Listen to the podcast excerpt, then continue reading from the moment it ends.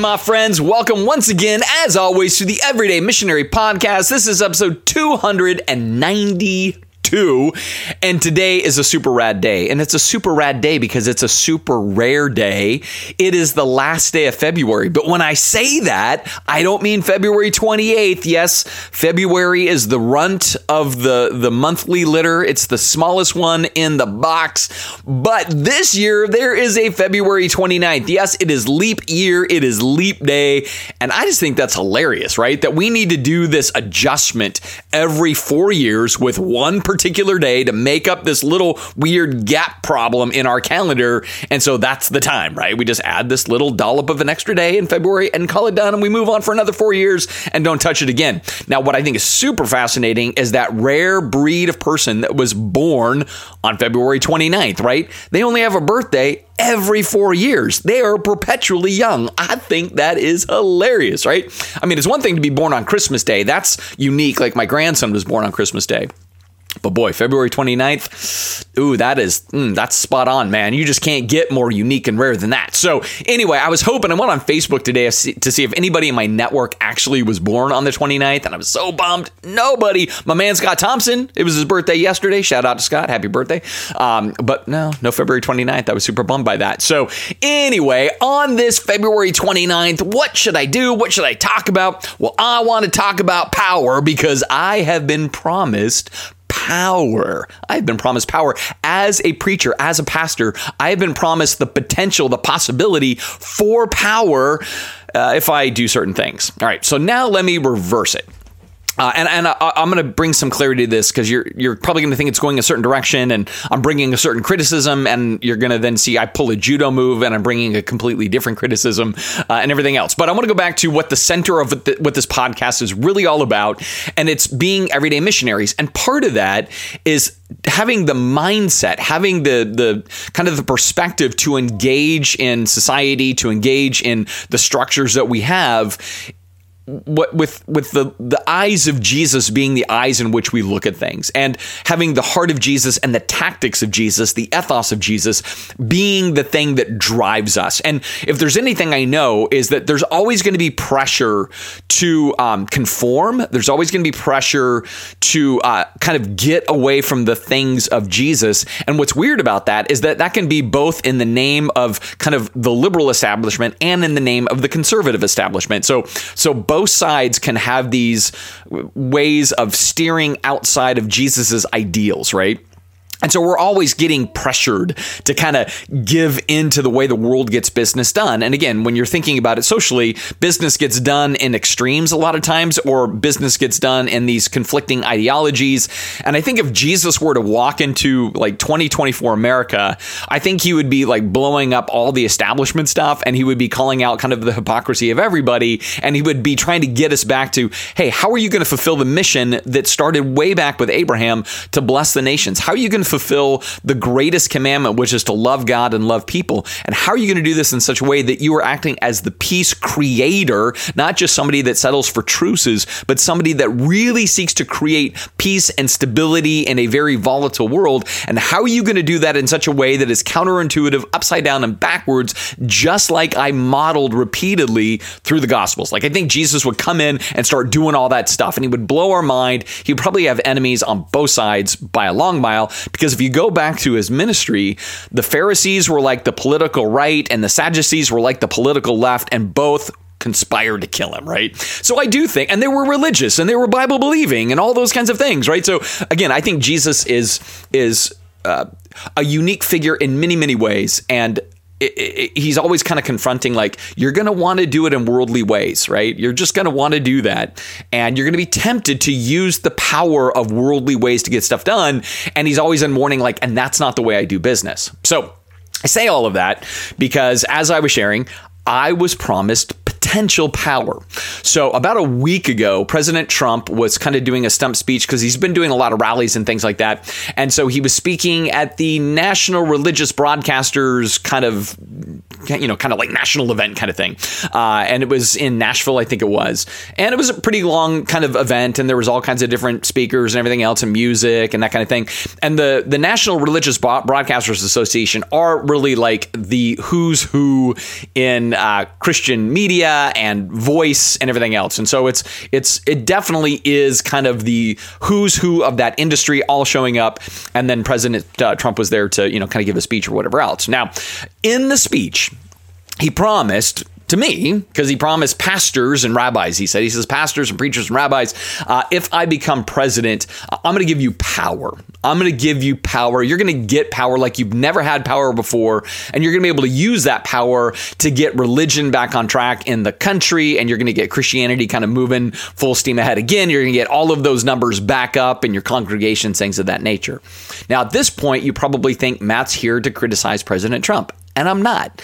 I understand that all politicians are trying to get elected, and I understand that all politicians, whatever group they're before, they're going to speak to that group, and they're going to want to speak to that group in such a way that it's kind of like preaching to the choir. Like I'm here to rally you, I'm to get your support. I want to make sure that you know I am speaking to the things that you value, and so that's exactly what he was doing. I have no fault whatsoever in his speech. Really, I don't. I mean, even if I wanted to, it's really not the focus of what I'm thinking about here.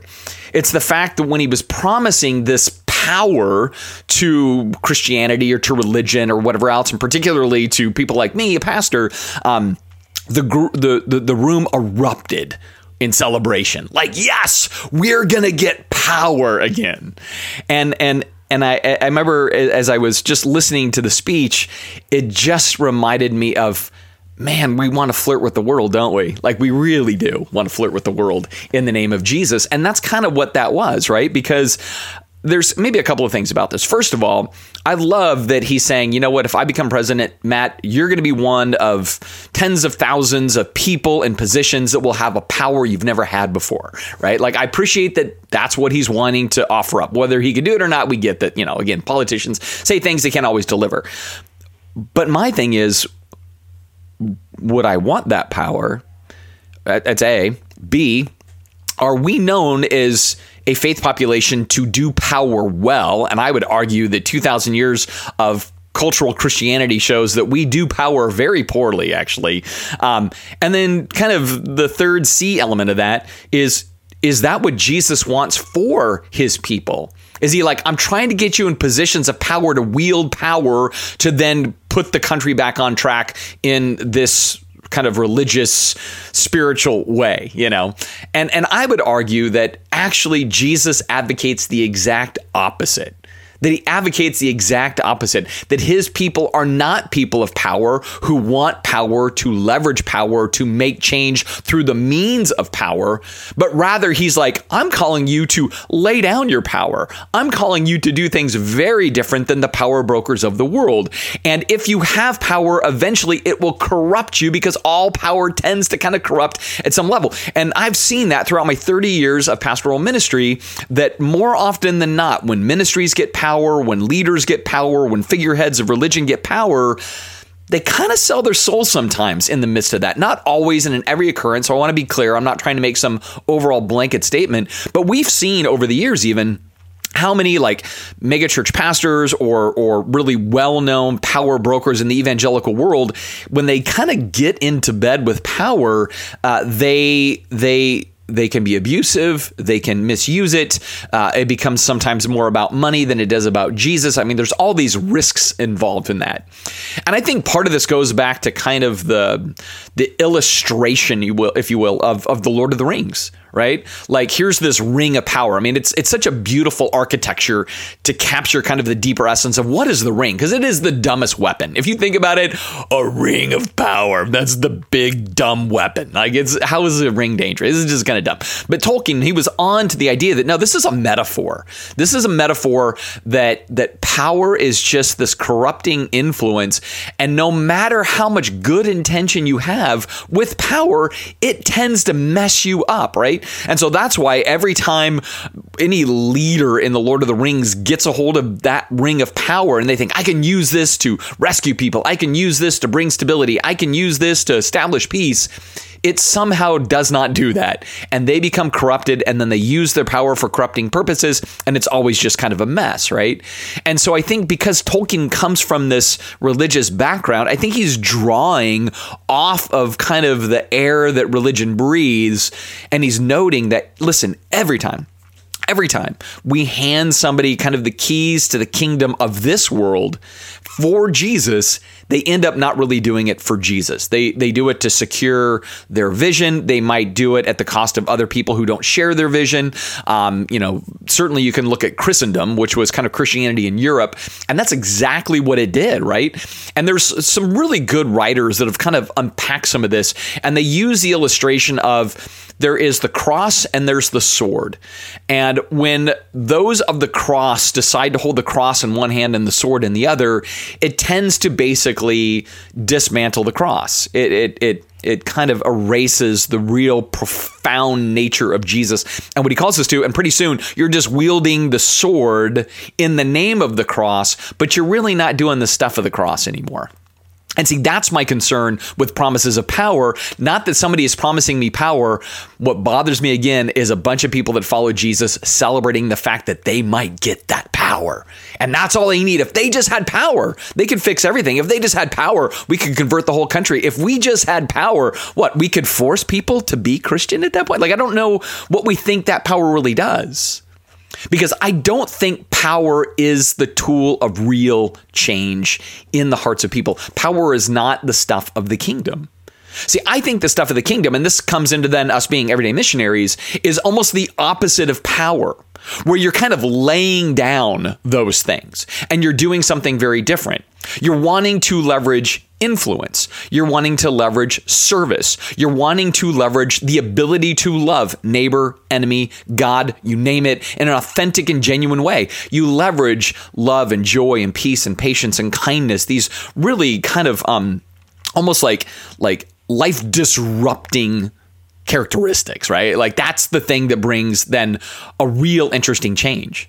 Because I know in my own world, when I think somebody is just wielding power and wanting to use a power broker, power trippy thing to move me in a direction, it doesn't move my heart. It might move my body. It might move me to have to confer, conform or, you know, submit or whatever it is, but it's not going to change my heart. In fact, if anything, it's going to make me kind of hard hearted to this power force thing that's happening, right?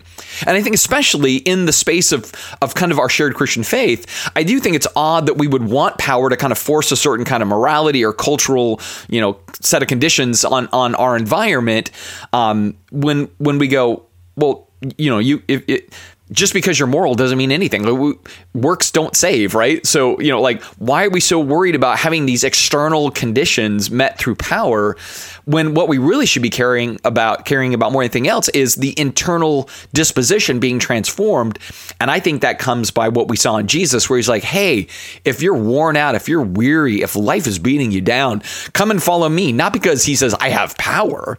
He says, because I'm lowly and gentle and you're going to find rest when you're doing life with me, right? Like it's so radically different, right? The invitation is not to power, the invitation is to something completely and utterly different.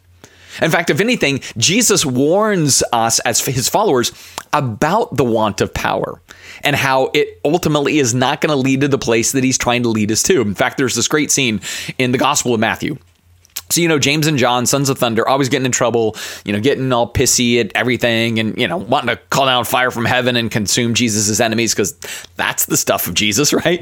And so he's always having to kind of like calm him down and everything else. Well, in one particular scene, uh, like their mom comes uh, and they're she's like, hey, you know what? When you're uh, the high rolling power broker king, because that's their assumption, right? Jesus is going to roll in He's going to have a sword. He's going to sit on a throne. He's going to crack the skulls of Rome. She's like, when you're there, can my boys, my good boys, James and John, can they sit to your left and your right? And he's like, oh, you don't even know what you're asking. You don't know what you're asking, you know? And she's like, no, we do. We know what we're asking because you're going to be the dude, right? And they're going to be the dudes next to the dude, and it's going to be awesome. You're going to be a trio of dudes ruling the world kind of thing. And he says, can I just tell you something? he says, uh, you know, the rulers of this world lord it over their people, and the officials, they flaunt their authority for those that are under them. But among you, he says, it will be different. Whoever wants to be a leader must be your servant. Whoever wants to be first must become your slave, not just last, your slave. For even the Son of Man came not to be served, but to serve and to give his life as a ransom for many. So when they're sitting there saying, We would like to be the power keepers with you, he's like, You don't understand. This is about giving up power. It's not about wanting power, it's about giving power away. And the real power you have is not being in charge, but being a slave. Like that's radical. That is completely radically different. And so when any politician, I don't care if it's on the left or on the right, I don't care if the leader's religious or secular or whatever, if they're coming to me and saying, as a pastor, I want to give you power so you can get your ministry stuff done, my first thought should be, whoa, that is very opposite of Jesus, who says it's completely the opposite of power. It's about relinquishing that. It's about releasing that power. It's about not wanting the power. Because when you get there, then it becomes about you and it becomes about your securities and your wants and everything else. And maybe that's the thing that I keep seeing over and over and over again. I keep hearing pastors that are almost kind of promoting this as well. And they're like, man, we got to take this stuff back and we got to get into positions of power. We got to get control again because this is going off the rails. But it's not being sought through this Jesus like way, it's being sought in this kind of leadership of the world way rulers of the world way, those who will have authority and then can put others under that authority to get done what they want to get done. Now, I want to be clear that's the easy way. Who wants to be a slave?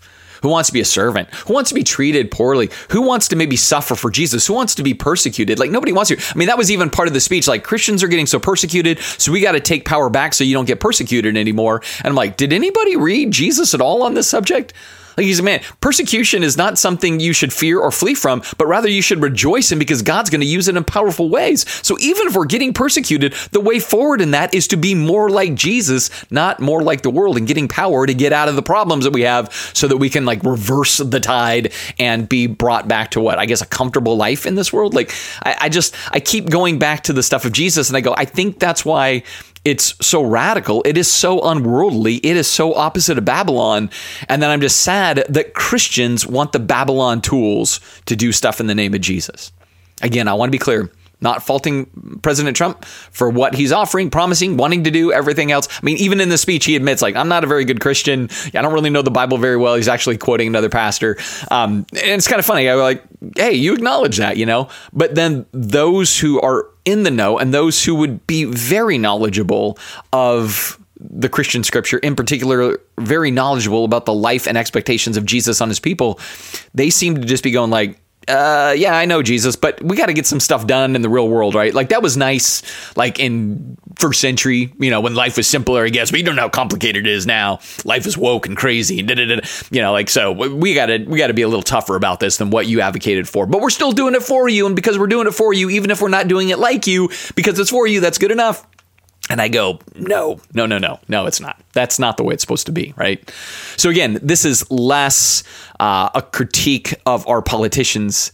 It's more a critique of us as Christians, or maybe not a critique. Maybe I'm just trying to put on our our dashboard some flashing lights that say, you know what, power is seductive, and um, being told that we're getting run down and somebody's going to fight for us and get us out of our persecuted status, I'd say, A, we're not persecuted, not in our culture, not really. B, um, at what cost?